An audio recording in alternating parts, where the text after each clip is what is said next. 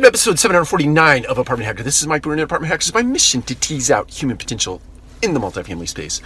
So, talking about technology again, I think you know technology is likely going to dominate a lot of the apartment hacker conversations on a go-forward basis. Um, but I do think that technology has the ability to tease out human potential, so I think it fits our context and our mission here. Um, because I think sort of the punchline of today's video is what what is going to be unleashed as a result of all the technology that is making uh, making its way into the multifamily space and in, in, into business across industry, across this country, across this world. Um, it is unleashing our ability to be human. Um, it is unleashing uh, in advance that not only our ability to be human, but our human creativity.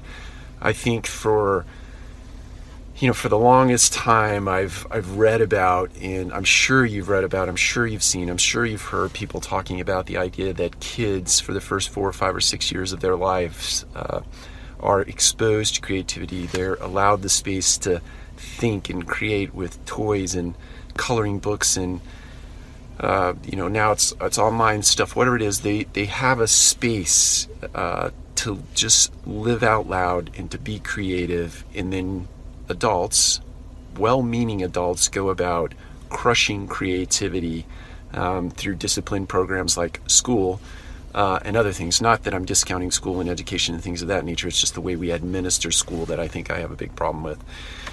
But we squash creativity.